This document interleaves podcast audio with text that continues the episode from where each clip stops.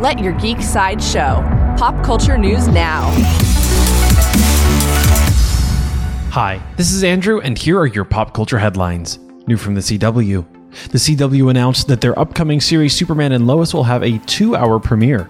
The 90 minute episode will be followed by a behind the scenes special titled Legacy of Hope. The two hour premiere for Superman and Lois will be on February 23rd on the CW. Also from the CW, due to Superman and Lois having a two hour premiere, the CW has changed their release date schedule. The Flash Season 7 has been delayed one week. The Flash Season 7 will now premiere on March 2nd on the CW. Coming soon from WB, WB has set an official release date for its Willy Wonka prequel film. According to Variety, the film is now titled Wonka. Wonka will open in theaters on March 17th, 2023. For fans of video games, IO Interactive released a launch trailer for their game Hitman 3. The trailer follows Agent 47 working his way through his targets silently and expertly. Hitman 3 is available now.